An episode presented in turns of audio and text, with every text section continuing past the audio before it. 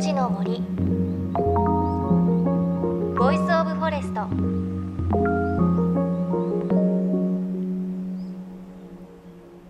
おはようございます。高橋真理恵です。くがつなのかは二十四節気の白露です。草木に白い露がつくという意味です。夜の間に大気が冷えて道端の草や木に朝露が宿る季節。ちょっとずつですけれど朝晩少し涼しさ感じるようになってきましたよね。で、秋の味覚もいよいよいっぱい出回り始めます。各地でたわわに実ったぶどうの収穫も始まっているようで、私も先日長野パープルというぶどうを食べました。これ初めて食べたんですけれど、あの母の長野のお土産で、見た目はちょっと大きい巨峰みたいな感じなんですけれど、皮が薄くって、あと種がないのでそのまま食べられるんですよね。本当に甘みが強くてジューシーでとっても美味しかったです。ぶどうってこう秋の味覚で最初に食べるものかななんて私は感じていますが、皆さんは秋の味覚楽しまれたでしょうか。さあ ジェイエフエヌさんじゅうはち 局を結んでお送りします。命の森ボイスオブフォレスト。この番組は森の頂上プロジェクトをはじめ、全国に広がる植林活動や自然保護の取り組みにスポットを当てるプログラムです。各分野の森の賢人たちの声に耳を傾け、森と共存する生き方を考えていきます。さて今週は先週に引き続き、今年じゅうがつににじゅうねんに一度の神様のお引越し式年遷宮が行われる三重県伊勢神宮の森にご案内します。伊勢神宮の周囲を囲む九域林という広大な鎮守の森。この森ではにひゃくねんごを見据えた森づくりがずっと続けられています。今日はそんな伊勢神宮の森づくりのお話です。伊勢神宮を南から囲むおよそごせんごひゃくヘクタールの森が神宮九域林。東京の世田谷区とほぼ同じ広さの広大な鎮守の森です。この森は第一九域林と第二九域林のふたつに分けられていて、第一九域林はそのほとんどが人が手を入れることは許されない天然の森です。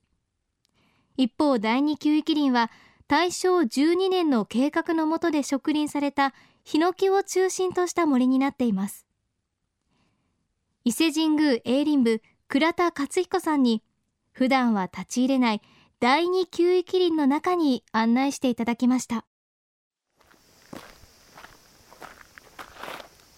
ちょうど今入ってきていただいたところが第二九域林の中のしょうわにねんに植えた五線具用材を育成している林です。計画初期の植栽地になります。で、今はちじゅうさんねん経ってきたところですね。一つの節目になったというのが、この今回へいせいにじゅうごねんでだいろくじゅうにかいめの式年遷宮の年ということで、えー、その遷宮に備えてのこの御用材育成林からですね、その御遷宮のための用材ということで、えー、全体量のにじゅうすうパーセントという形のにわりていどのものがななひゃくすうじゅうねんぶりに生産できたということで、非常にこう喜びは感じております。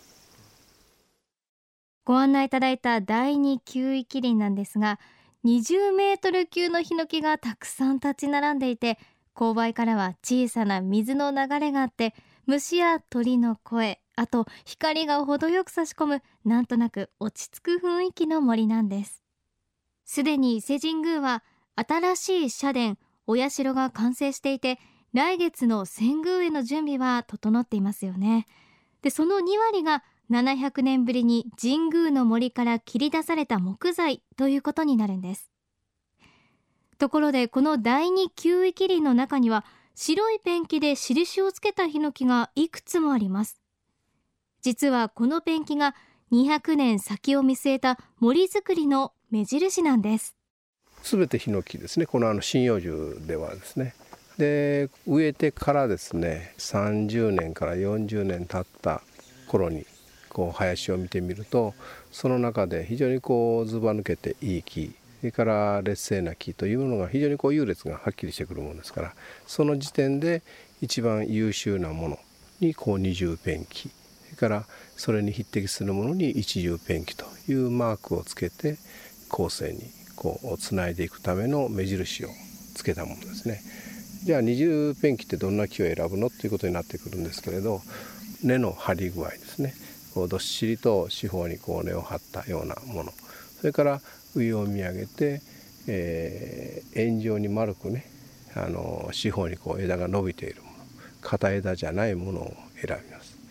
あとまっすぐかどうかというところの判断をします、まあ、ある程度の曲がりはそのままできますけれど、そういう条件を兼ね備えたものがここで二重ペンキが巻かれると。でどれだけ巻くかというといちヘクタール ひゃくメートルかけるひゃくメートル の中に二重ペンキがごじゅっぽんからななじゅっぽん、それから一重ペンキについてはひゃくさんじゅっぽんからひゃくごじゅっぽん、一重二重合わせてにひゃっぽんという本数を一応基準にしてます。そうすると植えてからにひゃくねん計画で、えー、持ってきますので、えー、にひゃくねんかんは育てるということになるわけですけれど、まあ、なぜにひゃくねんかというと、まあ、今長野県、えー、岐阜県の木曽の谷で今ご用材というのは分けていただいてますけれど、直径というものがにひゃくねんで基礎ではまあ大体ろくじゅっセンチになってる木が多いと。で神宮が五線具用材として使う木と、でそれが大体ろくじゅっセンチぐらいに達したものが多く使われるということで、えー、そのろくじゅっセンチぐらいになる木というのは何年かかるかという質問に対しての答えがにひゃくねんということで、で間伐を繰り返してにひゃくねんかん繰り返して、でにひゃくねんかんその目的の木を育てるということです。でにひゃくねん経つとじゃあ、えー、この木が何本ぐらいになってるかということになりますけれども、植える時には今 ひゃくメートルかけるひゃくメートル の中にいちヘクタールの中によんせんぼん植え付けます。でにひゃくねん経つとひゃっぽんにまで減らすわけです。にひゃくねんごにこの植林よんせんぼんからひゃっぽんにまで減らす、つまりよんじゅうぶんのいちにまで剪定していくんですね。今年の式年遷宮で使われているにわりの御用材というのはこの間伐でできた木材ということなんですね。そして間伐されず立派に育った木材だけがにひゃくねんごにより大きな柱などに使われることになります。今回取材した森はしょうわにねんに植林された場所。およそきゅうじゅうねんを経たその森は鳥が運んできた種が芽吹き、さまざまな植物にあふれる森となっています。少しでも早くあの太らせることに目標を置きました。特にその二重ペンキに飛圧または成長に支障を与えてくるような木をまず取り除いてやろうというふうにすると、今見ていただく通り非常にこう周りが切り開けられて非常に明るい山になっています。お日さんもさんさんと林内の中に降り注いでますよね。で、えー、この二重ペンキの周りがこれだけ明るくなるとこれだけの日が当たるようになってきます。そうすると下草というのはおのずと太陽の恵みを受けて、えー、多種多様の植物がこんなふうに芽吹いてきて、下層の植物、それから中層、高層という形でいろんなものが成長していきます。まあ、それらを別に取り除くわけではございませんので、自然のままで放置です。目的のヒノキだけではなくして、こういういろんな多種多様の植物が育っていくことで、まあ、本来の森というものが出来上がっていくんではないかなと思いますね。今たくさんちょこちょこ小鳥たちもさえずってますけれども、あの木々も花をつけて、でその花の蜜を求めて昆虫、鳥、そういったものが寄ってきます。そうすると自然にこう実ができてですね、今度はその実を求めて小鳥とか大きな哺乳類がやってきて、でその実を食べるわけですね。そうすると食べたら当然排泄物がありますので、その排泄物がこの林内の中にまき散らされると。そうすると林内の中が非常にこう肥料濃度が上がっていってですね、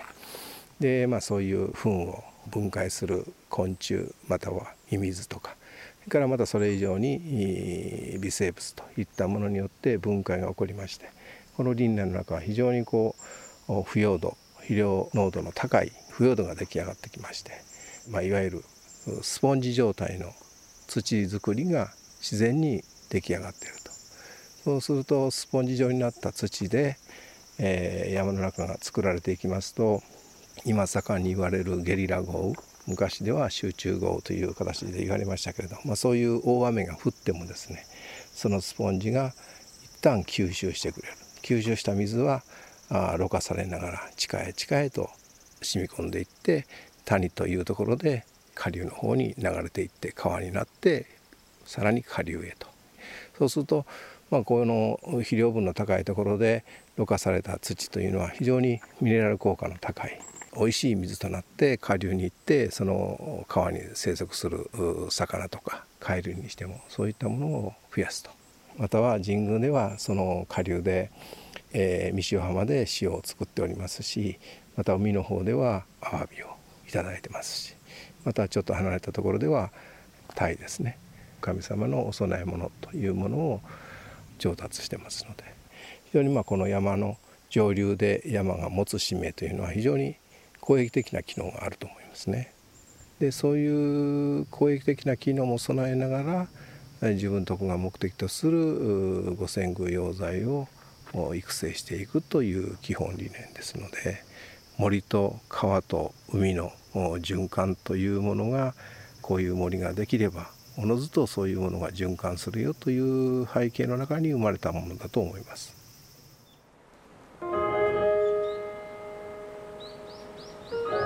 命の森、ボイスオブフォレスト。命の森、ボイスオブフォレスト、そろそろお別れのお時間です。先週に引き続き、今年じゅうがつににじゅうねんに一度の式年遷宮を迎える伊勢神宮の森、神宮旧域林からのレポートをお届けしました。さあ、この神宮旧域林の目的の一つが災害に強い森づくりです。第二旧域林は植えたヒノキ以外にクスノキやカシ、シイノキも生えています。針葉樹、広葉樹がうまくミックスされることで、台風などの強い風から森全体を守る役目を果たすと、伊勢神宮営林部の倉田さんは説明しています。で、それと同時に、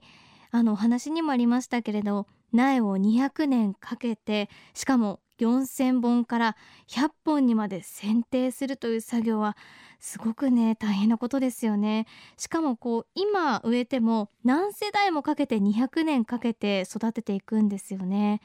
で、それっていうのは、まあ、神社のためでもあるし、にひゃくねんごに神社を参拝する方たちのためということもあるんですよね。で、こういったことに気づいたのが大正時代。そんな昔からこの森づくり、山全体を守るということをやってきた、この伊勢神宮の森の偉大さだとか、あと奥深さ、すごく感じました。また伊勢神宮に行きたいという気持ち、すごく強くなってきました。この続きはまた来週お伝えします。さあ、番組ではあなたの身近な森についてメッセージお待ちしています。メッセージは番組ウェブサイト、命の森ボイスオブフォレストからお寄せください。命の森ボイスオブフォレスト、お相手は高橋まりえでした。命の森の森ボイスオブフォレスト。